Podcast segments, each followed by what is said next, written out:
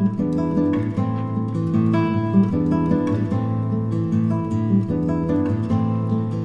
afternoon. I'm Al Kresta.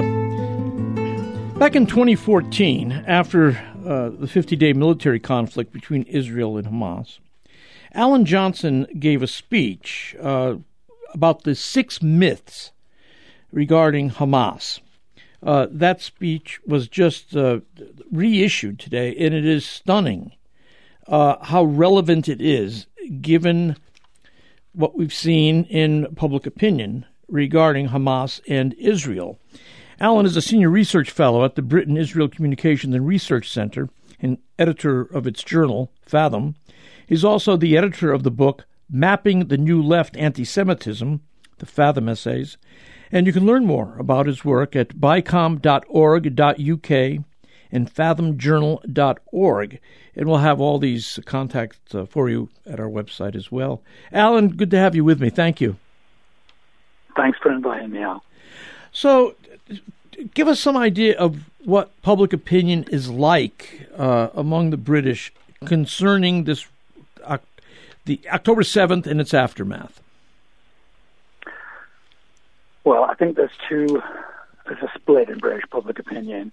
I think obviously there's huge demonstrations in London ostensibly for the Palestinians, but often on those demonstrations it's pretty openly for Hamas. Some people even shouting for jihad. Mm-hmm. So I think there's people, I would say, generally speaking, on the far left of British politics and many in the Muslim communities influenced by Islamism who are who are very, very anti-Israel, tearing down posters of the kidnapped, shouting for Palestine from the river to the sea and so on. I think for a lot of Britons, though, there's a, a lot of resentment of that. This weekend is our Remembrance Weekend, where we solemnly remember our war dead, and the Palestinian campaign has refused to call off its demonstration, which is going to coincide in the middle of London. That's caused a lot of resentment in Britain. And I think a lot of Britons do see exactly what Hamas is, which is a terrorist organization, attacked Israel in the most barbaric way on October the 7th, and they, um, they really oppose that. What often happens, though, and I'm sure it's the same in your country, is that those who who shout the loudest often get the most attention, and that's certainly what's happening with the demonstrations in, in London. Yes. I mean, it, it is amazing here, especially on college campuses, where we see students uh, happily chanting um, uh, from the river to the sea Palestine will be free. And it, it it's hard to imagine them saying that uh, smiling, uh, when in fact the the per- the meaning of the phrase is the obliteration of Israel. Uh, you, you, have to wonder: Do they realize that? Uh, so it's, it's, hard to know. For me, it's hard to know. Um, yeah, I think there's again there's probably two groups. I think the organizers of the demonstrations certainly know exactly what they're calling for, which is the obliteration of Israel, which, by the way, is the very word used in the Hamas Charter, yep. founding principles from 1988. I think there's a lot of other people who don't like war, as none of us do, who, who see the scenes on their television and they want it all to end, and they'll, they'll join the demonstration on that basis. But sure it is it is a Hamas slogan, and it only has one meaning for Hamas, which is the obliteration of Israel. Yeah. Let's go over. You, you cited uh, myths, six myths about Hamas. If you don't mind, I'd like you to just run through those for us. The first myth being. Um, well, the first myth is that the blockade that Israel has over Gaza was motiveless and cruel and unnecessary. And that Hamas's rocket attacks only began once the blockade started. This more or less reverses history.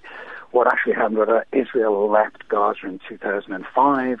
The rockets began immediately, by the way. Mohammed Deif, the Hamas bomb maker, uh, started the rockets immediately and timed them for the school run around Sderot and so on. Um, Hamas controlled the whole of Gaza from 2007 when it carried out a coup threw from rooftops its Palestinian rival Fatah. And at that moment, not just Israel, but also Egypt instigated uh, the controls around Gaza to stop it being used as a base for terror against those two countries. So that's the first myth that the blockade was motiveless and cruel, when in fact it was absolutely necessary to prevent Hamas using it as a terror base. Yeah. The second yeah. myth is that Hamas wants peace and is being ignored by Israel. Hamas considers the killing of Jews and the obliteration of Israel to be a religious duty. It wrote those commitments into its founding charter in 1988, which says there's no solution except jihad. Yeah. Um, it, it cites a canonical hadith, which, and a hadith is kind of second in line to the Quran itself. It's supposed to be the, the authorized sayings of the Prophet. Um, and one of those hadiths, which is in the Hamas Charter, talks about in the end times the Jews will all be killed, and the trees themselves will shout out, "There's a Jew hiding behind me! Come and kill him!" And mm. that's written out into the Hamas Charter. A Hamas leader last week talked about wanting two, three, four October the seventh until Israel was no more. The Hamas children's television. If, if, if your listeners go online, they can Google this pretty easily. You'll see the shows there, which have been captured by an organization called MEMRI, and you'll see the translations. And they're, they're really educating the children from a very early age to, to be anti-Semitic and to want to kill Jews. So it's simply not true that Hamas wants peace. The, the third myth is that the rockets are no big deal and Israel should simply live with them and that Hamas's military threat doesn't really amount to very much. Again, this is totally untrue. Um, Hamas now has about 30 to 40,000 operatives, so 30,000 rockets. It has drones. It has SEAL teams. Um, it has Iranian-supplied missiles, um, which can really reach as far as Tel Aviv and further. The Iran's Fateh 110 missile is ballistic. It has uh, 200 kilometer range. It has a warhead of 500 kilograms. And really, what's happened in Israel since October the 7th, I think, is the understanding that this is now an existential fight for the country. It's a fight for its existence. Hamas will keep coming again and again. It will acquire, what, acquire whatever weaponry it can or be supplied that weaponry from Iran until it pursues its goal. So it's an existential question now for Israel to to move into Gaza and to remove Hamas. I think the fourth myth is that Israel targets civilians in Gaza. Again, totally untrue.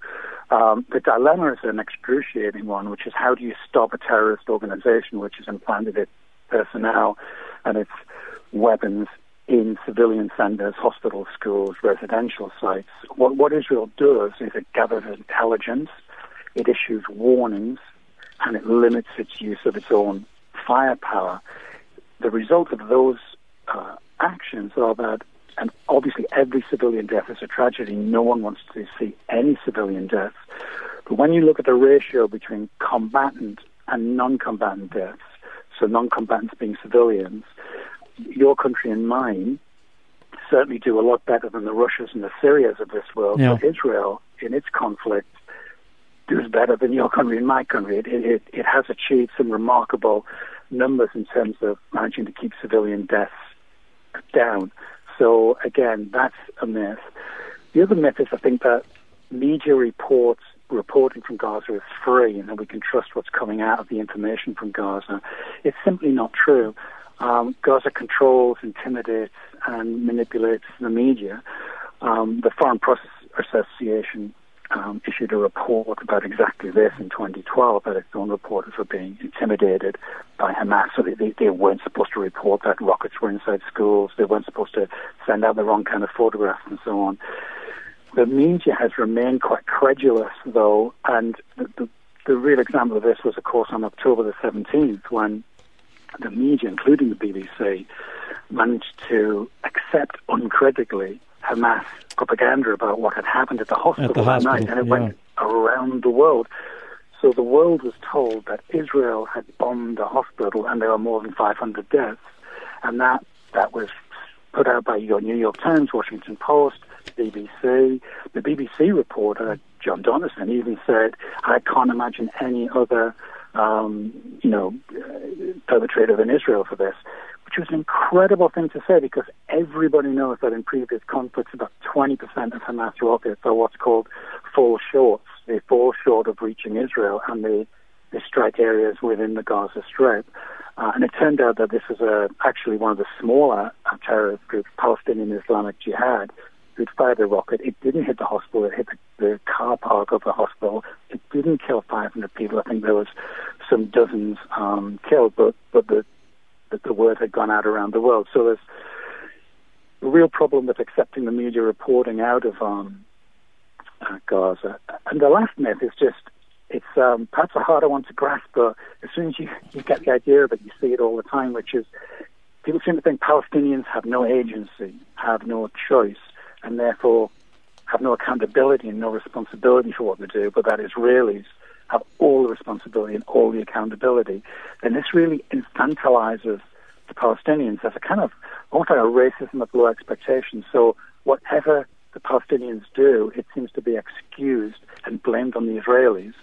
So when the Palestinians came over the border, by the way, in battalion strength, in huge numbers, and carried out the most barbaric attack and mass murder of Jewish people since the Holocaust. Mm-hmm. In this country, it was only hours before some people were marching in the streets in favor of the glorious resistance. And this is a, it's a view that I think is being pushed out from the universities, from academia, for decades now, and it's spread from there into all of our institutions. Um, and this is a really crude view of the world, which splits it into two camps, really. There's a bad camp, which is America and Britain and Israel and the West, and it's called colonialist and racist and imperialist and capitalist. And the good camp is anybody shooting at the bad camp. Yeah. Yeah. So it, it, doesn't really matter what the people in the bad in, in the other camp are, say. They can be the most reactionary people. They can be against women's rights. They can be against uh, equality. They can be dictators. But as long as they're shooting at the bad camp or bombing the bad camp, they're seen as the resistance. And this is a complete loss of a moral compass. Um, so that you end up with young students on campuses. Uh, I think was, I read about one of your your liberal arts college campuses where they created a shrine yeah. to the martyrs of the resistance, and they were placing teddy bears on it. This, this is a serious problem for Western societies when our young people yeah. have lost their moral compass to this extent. But it's, it's the universities have been pumping this out. So if you take a figure like Judith Butler, who's a an American academic, no one's really more faded than her on the campuses, and she said um, it's very important that we understand that Hamas and Hezbollah are progressive and part of the global left. Oh. This is amazing. Oh. So there's this inversion of reality and an inversion of morality going on, and there's a real crisis and a real task for us to, Yeah. to reach these students and, and give them a different perspective. Alan, let me thank you for taking the time to be with me today. Very helpful. And um, yeah, it is. It's uh, so frustrating. Thank you. Thank you.